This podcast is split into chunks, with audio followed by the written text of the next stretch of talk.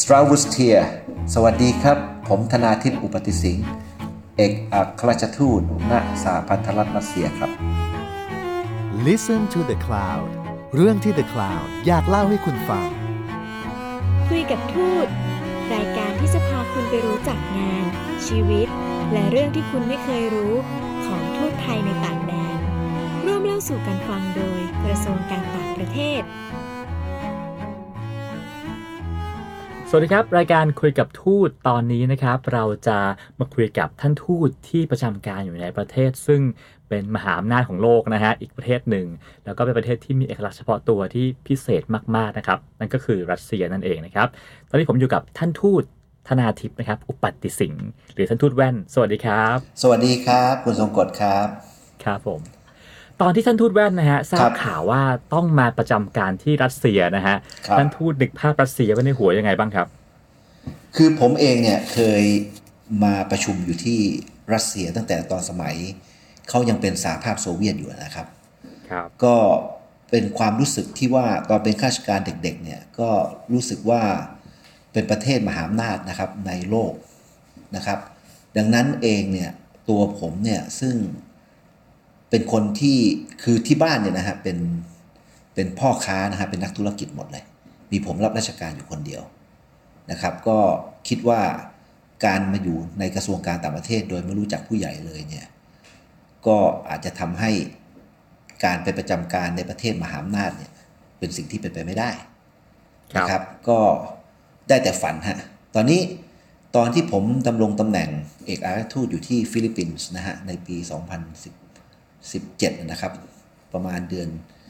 กรกฎาสิงหาเนี่ยนะครับ ทางท่านรัฐมนตรีดอนนะครับ ก็มาประชุมอยู่ที่ฟิลิปปินส์ตอนนั้นฟิลิปปินส์เป็นเจ้าภาพอาเซียนนะครับอาเซียน summit ท่านก็ถามบอกว่าเนี่ยอออยากจะไปอยู่รัสเซียไหมนะครับ ผมเองก็ฟังแล้วก็ดีใจมากนะครับ เพราะว่าผมก็เลยเรียนท่านบอกว่าไปครับ นะครับ เพราะว่าเป็นสิ่งที่ใฝ่ฝันมานานแล้วนะครับ อยากจะอยู่ในประเทศเอ่อรัสเซียนะครับ เพราะว่าเวลาที่เราดูในประวัติศาสตร์ต่างๆเนี่ยมันเป็นสิ่งที่ความสัมพันธ์ที่มันมีความใกล้ชิดกันมากนะครับครับ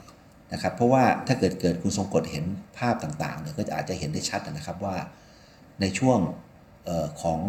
ยุคอาณานิคมที่ทั้งฝรั่งเศสทั้งอังกฤษเนี่ยนะครับมาล่าอาณานิคมอยู่ในแถว เอ่อเอเชียตะวันออกนะครับเฉียงใต้เนี่ยสิ่งที่ทำให้ประเทศไทยเนี่ยรอดพ้นได้ ก็คือพระปรีชาสามารถของรัชกาลที่ 5 นะครับนะครับครับแล้วก็เอ่อการที่ท่านเนี่ยเป็นเพื่อนสนิทนะครับเป็นพระสหายที่สนิทของเออพระเจ้าซาร์นิโคลัสนะครับครับซึ่งก็เลยทำให้เอ่อความสัมพันธ์ของเราเนี่ยเอ่อใกล้ชิดกันมากนะครับ ผมไม่แน่ใจว่าคุณทรงกลดเคยเห็นภาพนะครับที่ว่า เอ่อเป็นภาพที่เอ่อรัชกาลที่ 5 นะครับ เสด็จที่เอ่อกรุงเซนต์ปีเตอร์เบิร์กในปี 1897ครับนะครับเพราะจริง ๆ แล้วนะครับคุณทรงกลดเอ่อตัวเอ่อพระเจ้าซาร์เนี่ยนะครับตอนสมัยเป็นมกุฎราชกุมารเนี่ยก็เอ่อหลงรักนะครับกับเอ่อนักบัลเล่ต์สาวนะครับ ซึ่งพระบิดาเนี่ยไม่ทรงโปรดนะครับ ก็เลยหาทางจะแยกคู่กันไปนะครับ ก็เลยมีรับสั่งให้ พระเจ้าซาร์เนี่ยซึ่งเป็นมกุฎเป็นมกุฎราชกุมารนะครับเอ่อเดินทางไปเปิดรถไฟสายทรานไซบีเรียนะครับในปี 1891 ซึ่งในเวลานั้นเนี่ยพระเจ้าเอ่อตัวมกุฎราชกุมารพระเจ้าซาร์เนี่ยก็แทนที่จะเดินทางเสด็จเอ่อในประเทศนะฮะรัสเซีย เพราะประเทศรัสเซียนี่ใหญ่มากนะครับคุณทรงกฎถ้าเกิดเกิดครับมองเนี่ยในอดีตเนี่ยนะฮะตอนสมัยพระเจ้าซาร์เนี่ยดินแดนเนี่ยนะครับประมาณ 22.1ล้านตารางกิโลเมตรนะครับครับนะครับ จนสืบเนื่องจนถึงสหภาพโซเวียตเนี่ยจนกระทั่งสหเอ่อสหภาพโซเวียตแตกกลายเป็นรัสเซียเนี่ยพื้นที่เลยเหลืออยู่แค่ 17.1 ล้านตารางกิโลเมตร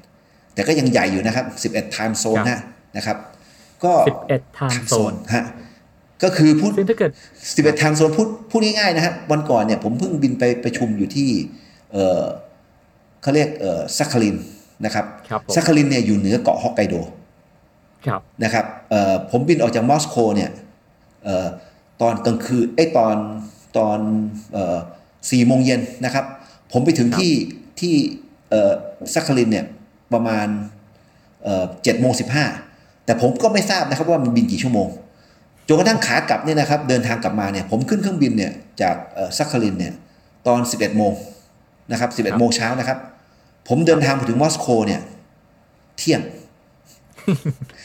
ครับเที่ยงฮะนะฮะครับสรุปแล้วเนี่ยนั่งอยู่นั่งบนเครื่องบินเนี่ยประมาณ10กว่าชั่วสิบชั่วโมงฮะเออครับนะครับ แต่ว่าห่างกันแค่ชั่วโมงเดียวฮะคืออมมาถึงเที่ยงฮะออก11โมงถึงเที่ยงนะครับครับตอนนี้สมเด็จพระเจ้าซาร์เนี่ยก็เสด็จไปทางเรือนะครับ ก็ไปแวะอยู่ที่อียิปต์นะครับ แล้วก็แวะไปอยู่ที่เอ่อเสด็จไปแวะอยู่ที่เอ่อชวานะครับ ตอนสมัยนั้นชวาก็เป็นของดัชนะครับตอนนี้ระหว่างที่ท่านเสด็จอยู่ที่ชวาเนี่ยท่านก็ไปเห็นรูปช้างฮะนะครับ ที่ทางรัชกาลที่5เนี่ยพระราชทานให้กับมิวเซียมที่ที่จาการ์ตานะฮะในในปัจจุบันเนี่ยปัตตาเวียท่านก็อยากจะไปดูช้างนะครับ ปรากฏว่าอังกฤษเนี่ยฝรั่งเศสรู้ก็ส่งคนมาทัดทานนะฮะบอกโอ้ยอย่าเสด็จเลย ตอนนี้ประเทศสยามเนี่ยนะฮะโรคหาระบาดอหิวาระบาดนะฮะไปแล้วยุ่งแน่ ก็เลยไม่ได้ไปนะครับพอท่านเสด็จไปที่สิงคโปร์นะฮะซึ่งขณะนั้นก็อยู่กับอังกฤษอยู่เหมือนเดิม เป็นเมืองขึ้นอังกฤษ ก็เจอรูปช้างอีกเหมือนกันฮะที่รอห้าพระราชทานให้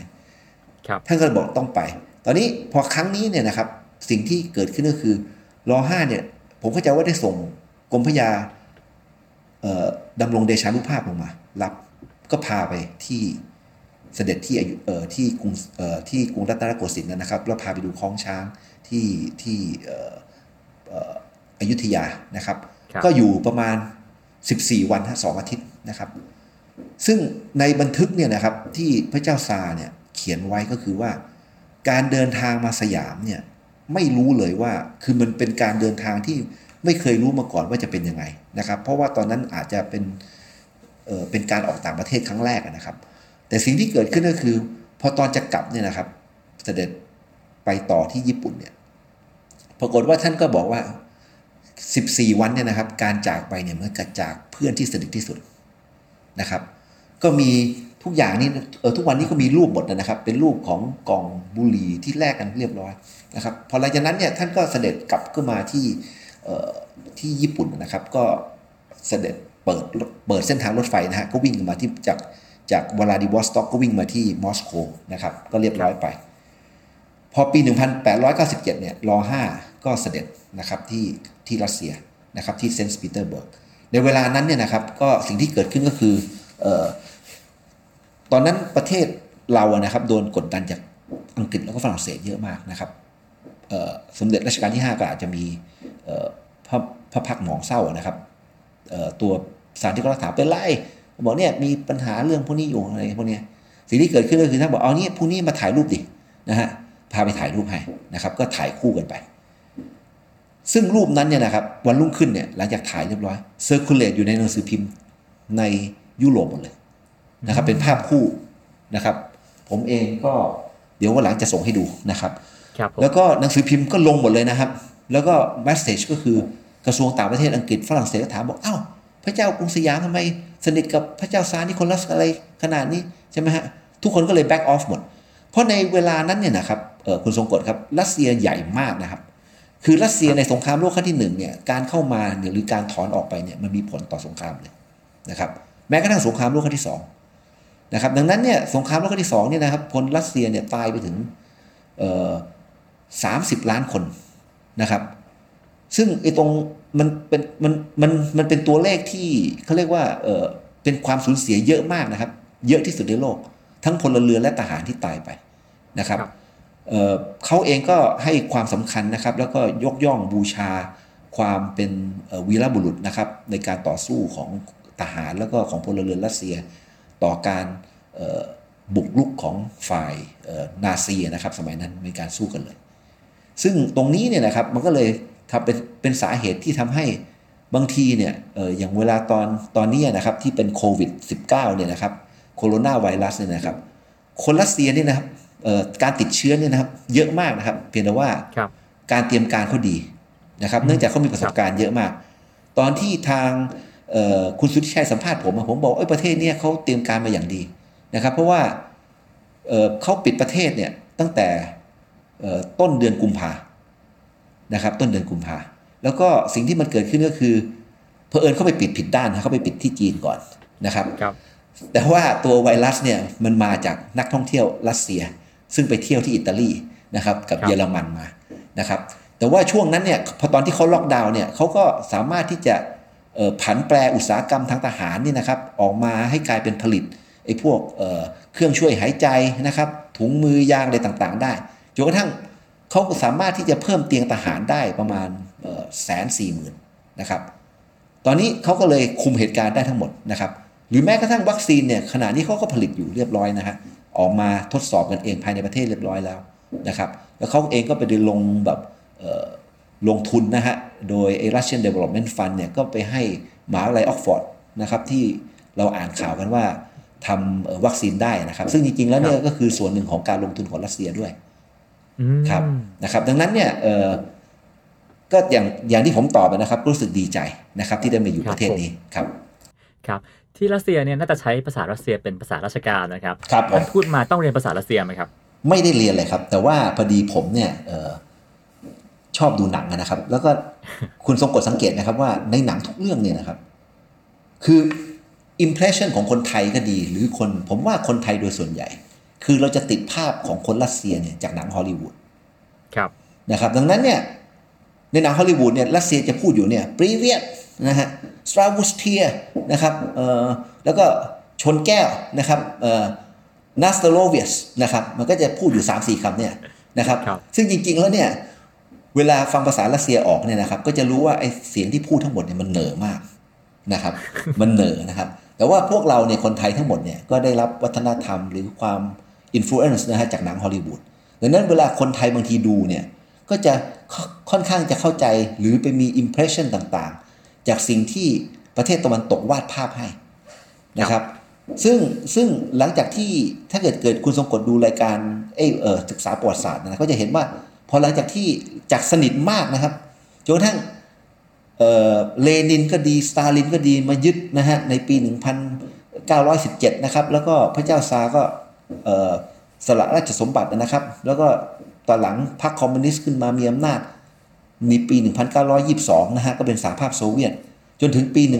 1986-87 นะครับ ช่วงนั้นเนี่ยก็คือ 70 ปีที่ว่าเราเนี่ยห่างจากเข้าไปครับนะครับ แล้วก็เราก็เขาเรียกอะไรฮะ คือในระหว่างที่เราห่างจากเข้าไปเนี่ย ประเทศเพื่อนบ้านเราทั้งหมดไหมฮะ ไม่ว่าจะเป็นเขมรลาวเวียดนามสนิทกับเขามากนะครับเออครับคือในทางกลับกันสนิทกับเขามากนะครับ แล้วตอนช่วงสงครามเวียดนามอะไรต่างๆ เนี่ย นะครับ มันก็เป็นการที่ว่าทางสหภาพโซเวียตเองเนี่ยก็ให้ความช่วยเหลือทางเเวียดนามไปนะครับ มีทั้งจีนด้วยนะครับ แล้วก็ทางสหรัฐก็บอมเออเวียดนามไปนะครับ แต่ตอนนี้พอถึงเวลาโลกปัจจุบันหลังจากสงครามเย็นจบสิ้นลงเนี่ยนะครับรัสเซียเองเนี่ยก็ไม่ได้เป็นสหภาพโซเวียตแล้วตั้งแต่ปี 1991 นะครับนะครับกำแพงเบอร์ลินถล่มเรียบร้อยนะครับลงมาเขาก็เป็นประชาธิปไตยเราเลยนะครับ แต่ว่า ในบในส่วนที่เราเห็นอยู่ 70 ปีเนี่ยนะครับ มันก็เลยอาจจะประกอบกับหนังฮอลลีวูดก็เลยทำให้เรา โอ้โหเฮ้ยกลัวเขาหน่อยนะครับซึ่งจริงๆครับคุณสงกดเคยมารัสเซียไหมครับ เคยมาครับ เคยไปนั่งรถไฟถ่ายสายทรานไซบีเรียครับผมโอ้สนุกไหมครับอ่าสนุกมากครับ ใช่นะครับดังนั้นเนี่ยไอ้ตรงเนี้ยมันเป็นโอกาสที่เขาเรียกว่าคนไทยนี่จริง ๆ ควรจะต้องรีบจับไว้นะครับ เพราะว่าตอนสมัยที่เอ่อปี 2000 2006อะนะครับ เชื่อไหมครับ คุณทรงกฎ ประธานาธิบดีปูตินเนี่ยนะครับ เนื่องจากเคยไปประชุมเอเปกที่เมืองไทยปี 2003 นะครับ ตอนเดือนพฤศจิกา ซึ่งสมัยนั้นเนี่ยผมเนี่ยเป็นรองอธิบดีอยู่เอ่อกรมพิธีการทูตนะครับครับ ท่านประธานาธิบดีปูตินเนี่ยนะครับ จะขอไปเมืองไทยก่อนประชุมเจ็ดวันครับ หรือแปครัดบวันพานักธุรกิจไปไปภูเก็ตเลยอืมนะครับ ตอนนั้นผมเป็นรองที่ดีกรมพิธีการทูตอยู่ แล้วก็ทาง ท่านเอ่อท่านทูตนะครับ ก็มาคุยกับผมนะครับครับผมบอกโอ้ย รับไม่ได้หรอกนะครับเอ่อเราจะจัดเอเ c อยู่แล้วนะครับ มาส่วนตัวนี่รับไม่ไหวนะครับ ก็ปฏิเสธไป เชื่อไหมครับ ไม่ถึงครึ่งชั่วโมงนะครับ ท่านนายกโทรมา ท่านนายกโทรมนายกไทยหรือนายกนายกรัสเซียนายกครับไทยครับ ถามว่าครับผมเขามาทำไมเอ่อผมก็บอกเนี่ยพอดีเอ่อประธานาธิบดีปูตินเขาจะขอมาก่อน นะฮะเจ็ดวันสิบวันเนี่ยท่านบอกรับเลยนะครับ แล้วคุณไปด้วย ผมก็เลยนะครับ ได้ไปอยู่กับท่านประธานาธิบดีปูตินนะครับ เมื่อปี 2003 นะครับครัจบนกระทั่งเอเ c เริ่มประชุมนะครับ ผมก็กลับเข้ามานะครับ แล้วก็ผมก็เลยประจำอยู่ที่คณะของท่านประธานาธิบดีปูตินนะครับ สมัยนั้นเป็นประธานาธิบดีจอร์จบุชผมก็อยู่คณะจอร์จบุชแล้วผมก็อยู่กับคณะของประธานาธิบดีจีนนะครับ นะครับ ก็โดนครับเป็นเขาเรียกอะไรครับเป็นเอ่อเป็นเอ่อเป็นหัวหน้านะครับที่อยู่กับคณะเลยของของฝ่ายไทยนะครับ ก็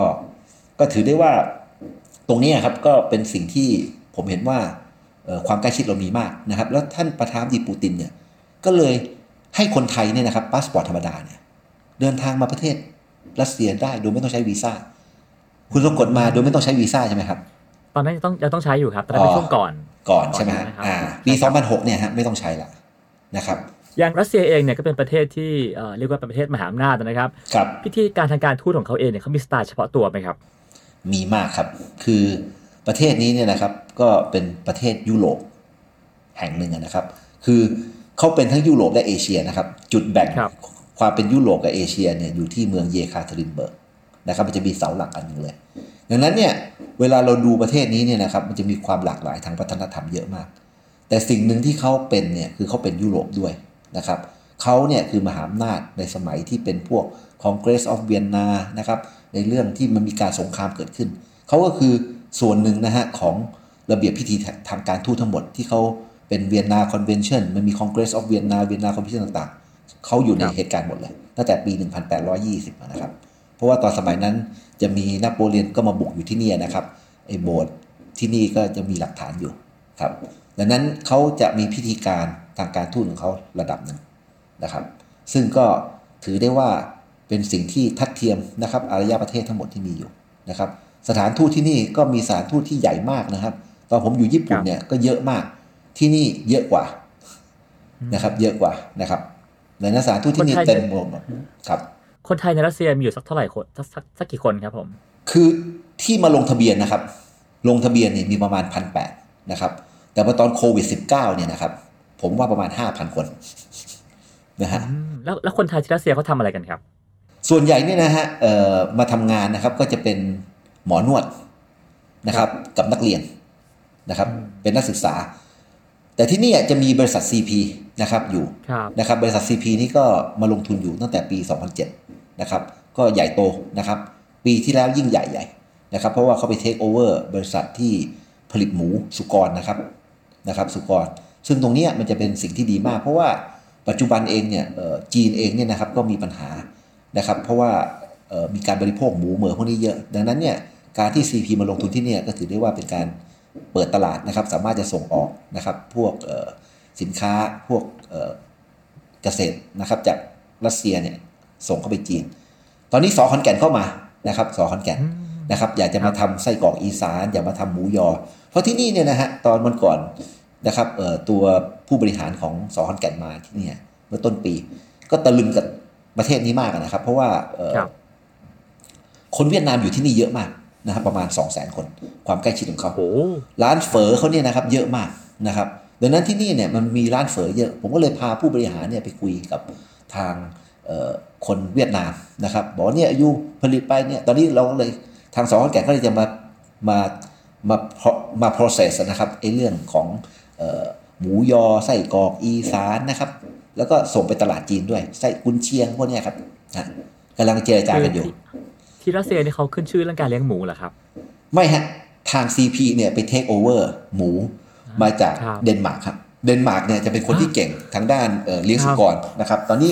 CP เขาโตแล้วเรียนลัดนะครับเขาก็เลยไปเทคโอเวอร์มาเลย เพราะว่าถ้าเกิดเกิดคุณทรงกลดเนี่ยอยู่ในเคยอ่านหนังสือเนี่ยนะครับจะถือได้ว่าเดนมาร์กเนี่ยเป็นประเทศที่สามารถจะผลิตหมู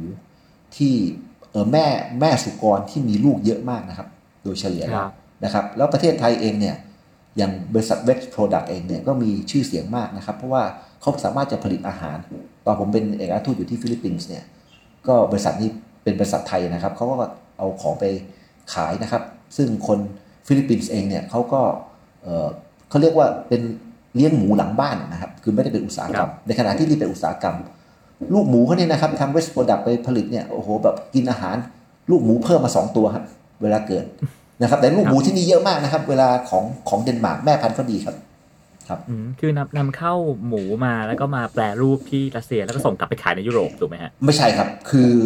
โรงงานสุกรเนี่ยของของเอ่อ ของเดนมาร์กเนี่ยอยู่ที่เซนต์ปีเตอร์เบิร์กครับอ๋อนะครับ ดังนั้น CP เนี่ยก็เลยไปเทคโอเวอร์มานะครับครับผมฮะพร้อมกับโน้ตฮาวทั้งหมดฮะอ่าครับผมทีนี้ในสถานทูตที่มอสโกนะฮะครับมีภารกิจอะไรสนุกสนุกๆที่คนทั่วไปนึกไม่ถึงบ้างไหมครับ คือโดยทั่วไปเนี่ยนะครับ การทำงานที่นี่เนี่ยมันก็ค่อนข้างที่จะเหมือนกับทั่วประเทศนะเหมือนกับสารเอกทูตเราทุกแห่งในโลกอะนะครับ ครับผม แต่สิ่งที่มันจะค่อนข้างจะ challenge เนี่ยมันจะเป็นเรื่องของการที่คนรัสเซียเนี่ยเขามีลักษณะความคิดของเขาเนี่ยเป็นอีกแบบหนึงนะครับ ดังนั้นเนี่คยรับผมการที่จะไปติดต่ออะไรกับเขาเนี่ยบางทีมันก็เป็นเรื่องที่จะต้องใช้เอ่อเขาเรียกอะไรฮะใช้ความสนิทสนมคุ้นเคยนะครับมากขึ้นนะฮะแล้วก็อย่าไปทำให้เขาเนี่ยทำอย่างที่เราต้องการ คือบางทีเนี่ยเราต้องเข้าใจว่าสิ่งที่เขาคิดอย่างนี้เนี่ยมันเพราะอย่างนี้ นะฮะอย่าไปเปลี่ยน mentality เขาเพราะการไปเปลี่ยนเขาปั๊บเนี่ยนะฮะเราจะไม่ได้ของตามที่เราต้องการนะฮะดังนั้นเนี่ยเข้าเมืองตาหลิวแล้วก็ติวหลิวตาตามนะฮะคือผมก็ต้องคิดแบบเข้าไปนะครับเพียงแต่ว่า at the end of the day เนี่ยสิ่งที่มันจะเกิดขึ้นก็คือ เราต้องถามว่ามิชชั่นเราคืออะไร ถ้าเกิดสมมติเราต้องการอันนี้เราก็เข้าเข้าไปคุยเพื่อเอาสิ่งนี้ออกมานะครับ แต่ว่าถ้าเกิดสมมติเขาบอกว่ามันมีปัญหาอย่างนี้อย่างนี้อย่างนี้นะฮะเราจะไปเปลี่ยนให้เขาคิดแบบเราเนี่ยเพื่อจะเอาของเนี่ยออกมา อย่าไปทำ เพราะมันไม่จบครับครับผมมันไม่จบแล้วมีงานไหนสนุกสนุกๆที่ท่านทูตได้ทำบ้างไหมครับภารกิจที่ไม่คิดว่านี่เป็นงานของนักการทูตด้วยเหรออะไรเงี้ยฮะเป็นงานของทางการทูตด้วยเหรอครับโอ้โหคุณสงกดครับอืมคำถามที่ดีมากเลยครับ เพราะตอนนี้เนี่ยนะครับ พวกเราเนี่ยกำลังชุนลมุนกันเลยนะครับนะครับ เพราะว่าครับโควิดเนี่ยแหละครับ ครับผมนะครับเพราะคุณทรงกฎเนี่ยเดินทางไปต่างประเทศบ่อยใช่ไหมครับ เมื่อก่อนใช่ครับ อ่าโอเคตอนนี้เวลาคุณทรงกลดเดินทางไปต่างประเทศเนี่ยนะครับ สมมุติคุณคุณทรงกลดเดินทางไปประเทศไหนก็ตามเนี่ยแล้วปรากฏว่าอยู่ดีๆพาสปอร์ตหายนะครับ ตั๋วเครื่องบินหายนะฮะหรือเงินหมดนะครับ คุณทรงกลดทำยังไงครับ อ่า ก็ต้องไปหาสถานทูตอ่าฮะเพื่อ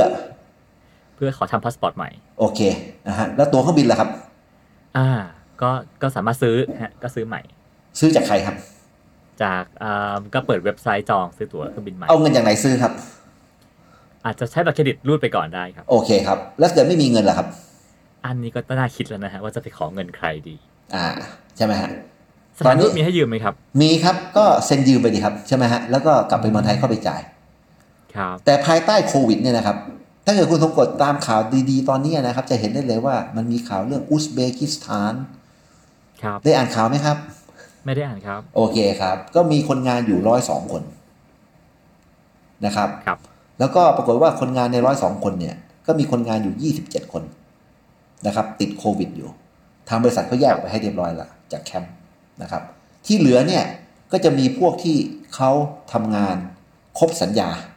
นะครับ กลุ่มหนึ่งกับอีกกลุ่มหนึ่งคือไม่ครบสัญญา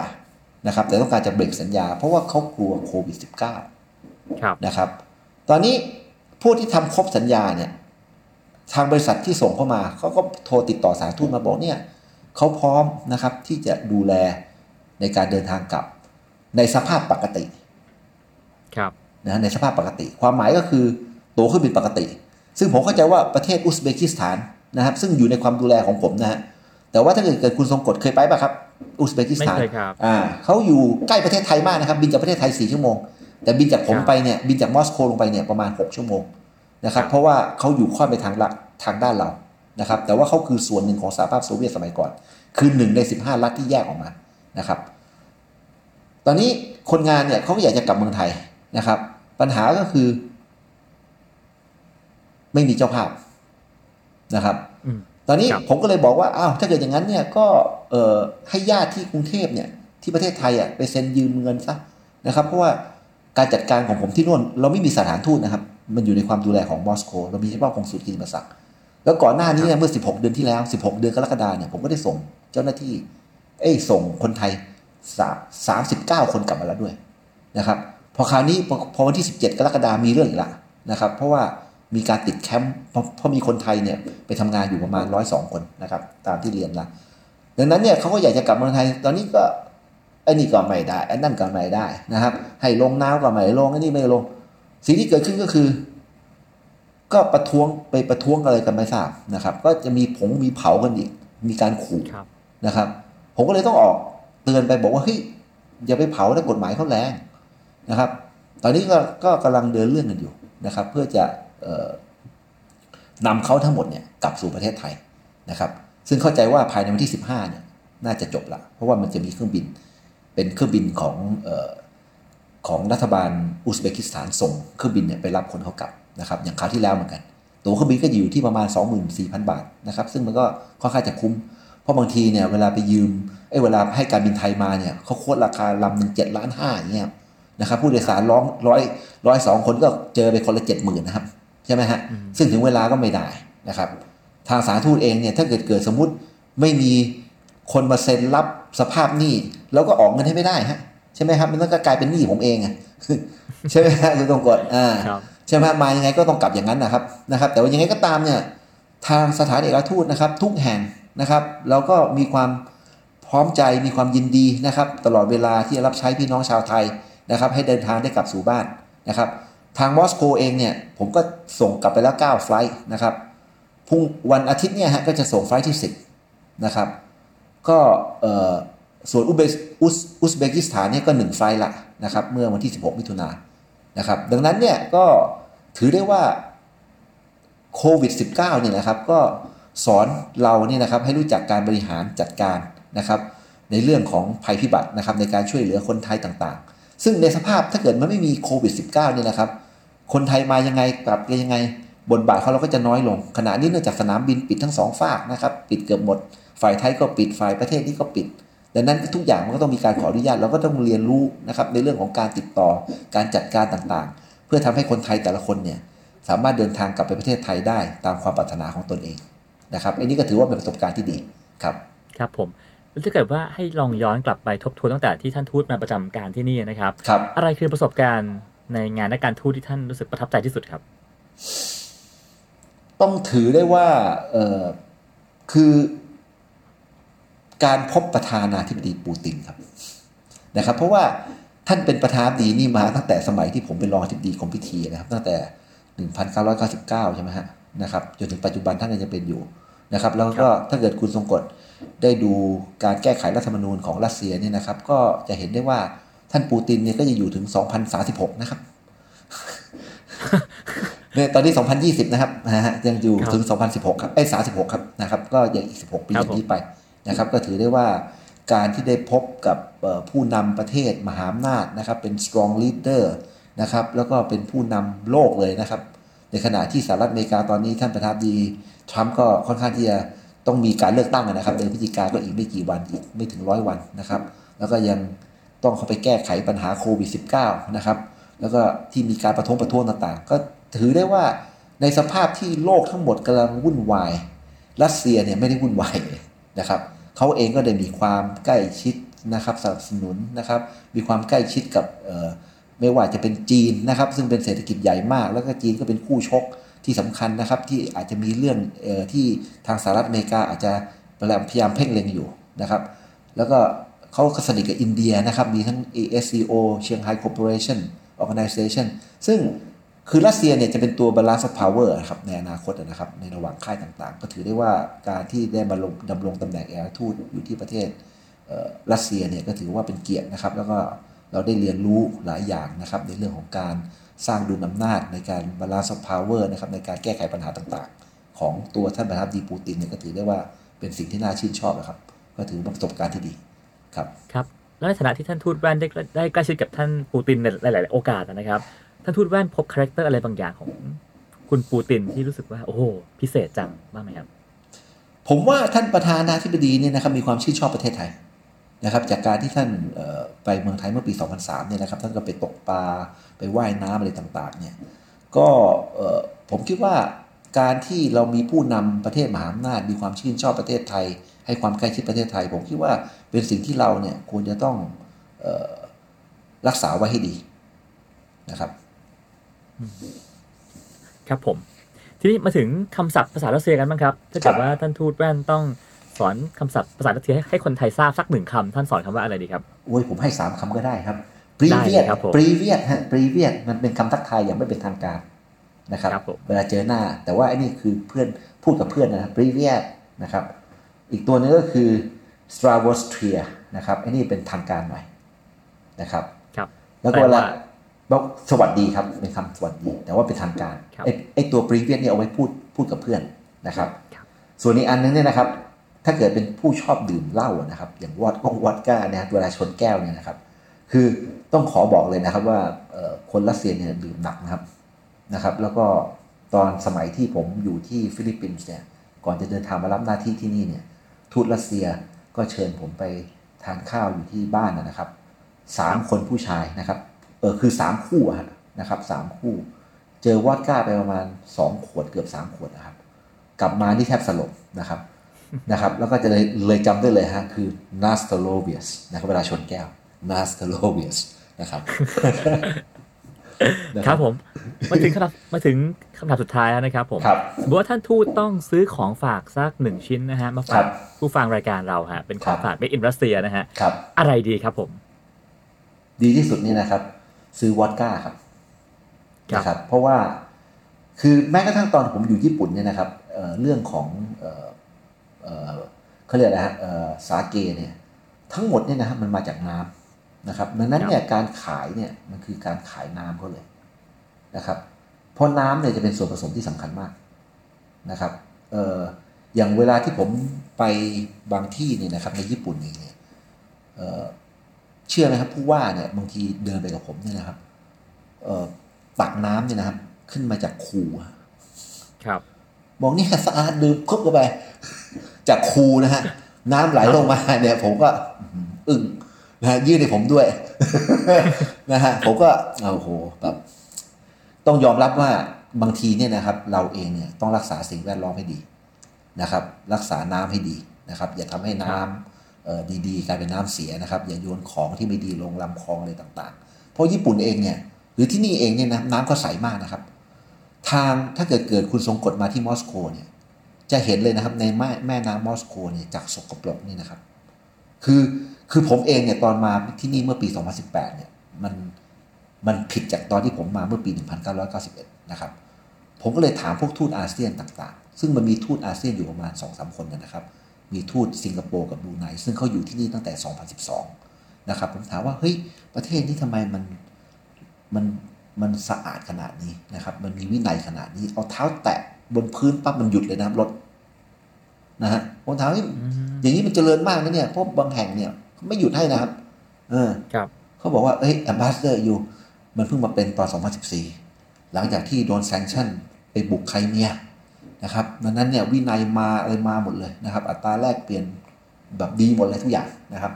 วินัยมาหมดนะฮะแล้วเมืองสะอาดนะครับ ที่นี่เนี่ยนะฮะเชื่อไหมครับ น้ำฉีดถนนเนี่ยวันละสามรอบนะครับโอ้โหถนนนี่เดินไปเนี่ยนะผมเคยอยู่ญี่ปุ่น ผมคิดว่าญี่ปุ่นเนี่ยสะอาดมาก ในความขณะนี้ต้องบอกเลยว่า รัสเซียสะอาดสุดมอสโกนะฮะเฉพาะมอสโกนะครับนะครับสะอาดมากดังนั้นเนี่ยพอพูดถึงเรื่องน้ำปั๊บผมเลยบอกว่าน้ำเนี่ยจะเป็นจุดขาย บ้านเราเองเนี่ยครับก็ต้องดูน้ำให้ดีนะครับ เพราะว่าครั บ้านเราส่วนใหญ่ก็จะเจอประเภทแบบเวลาหน้าแล้งนะฮะไม่มีน้ำพอหน้าฝนน้ำท่วมนะครับมันเป็นเรื่องการบริหารจัดการน้ำล้วนๆนะครับซึ่งญี่ปุ่นเองก็ดีรัสเซียเองเนี่ยเขาจัดการได้หมดนะครับเพราะอย่างไอ้ตรงที่ผมเล่าค้างไว้คือแม่น้ำมอสโกเนี่ยสะอาดมากเพราะอะไรครับ เพราะเวลาหน้าหน้าออตอนฤดูหนาวเนี่ยนะครับเขากวาดหิมะนะครับไม่มีเลยนะครับ ในยุโรปอื่นนี่นะครับคุณทรงกลดเวลาไปเนี่ย winter เนี่ยการจัดการในเมืองหลวงเขาเนี่ยในการกวาดหิมะไม่มีนะครับ ที่นี่เนี่ยนะครับ หิมะตกหนักแค่ไหนตื่นเช้ามาเรียบหมดเรียบร้อยเขากวาดไปหมดเลย ผมก็ถามให้มันไปไหนเนี่ยเขาบอกกวาดไปเสร็จเรียบร้อยเอาไปเข้าโรงงานฮะเครื่องจักรตัวนั้นเนี่ยนะครับ คือเครื่องหลอมหิมะซื้อจากแคนาดา แล้วเขาก็หลอมจนกระทั่งแล้วปล่อยเป็นน้ำดีลงมาในแม่น้ำมอสโกอ่าอืมนะฮะดังนั้นเนี่ยนะฮะคือถ้าเกิดจะดูงานเนี่ยนะครับ รีบมาดูได้เลยนะครับ ในระหว่างที่เขายังให้เรามาดูงานอยู่เพราะการจัดการเขาดีมาก นะครับ หรืออย่างเวลาเวลาจะทำความสะอาดถนนเนี่ย เอาเห็ดเอาโดรนฮะขึ้นไปพ่นเลยฮะแอลกอฮอล์นะฮะทำความสะอาดตอนช่วงโควิดเนี่ยนะครับเอาเอาครับเอาโดรนขึ้นไปทำความสะอาดเลยฮะครับ ซึ่งผมว่าวันนี้นะฮะเราน่าจะได้ รับทราบรัสเซียในอีกแง่มุมหนึ่งที่เราไม่เคยทราบกันมาก่อนนะฮะว่ารัสเซียมีมุมเหล่านี้ด้วยนะฮะไม่ว่าจะเป็นครับเครื่องทำความสะอาดหิมะเรื่องความสะอาดหรือแม้กระทั่งเรื่องหมูเองก็ตามมานะครับครับ ซึ่งซึ่งก็ต้องขอบคุณท่านทูตธนาทิพย์มากนะครับ ที่สละเวลามาเล่าให้พวกเราฟังในวันนี้นะฮะครับแล้วก็ทั้งหมดนี้ก็เป็นประสบการณ์สนุกๆจากท่านทูต ธนาทิพย์ปฏิสิงห์นะครับต้องขอบคุณท่านทูตมากนะครับผมคุณก้องครับวันหลังถามได้ต่อนะครับ เพราะว่ายังเล่าไม่หมดนะครับ ได้ครับเดี๋ยวมีภาคสองครับผมอ่าฮะโอเคครับครับวันนี้สวัสดีนะครับสวัสดีครับท่านสวัสดีครับผมสวัสดีครับสวัสดีครับ ติดตามเรื่องราวดีๆ และรายการอื่นๆจาก The Cloud ได้ที่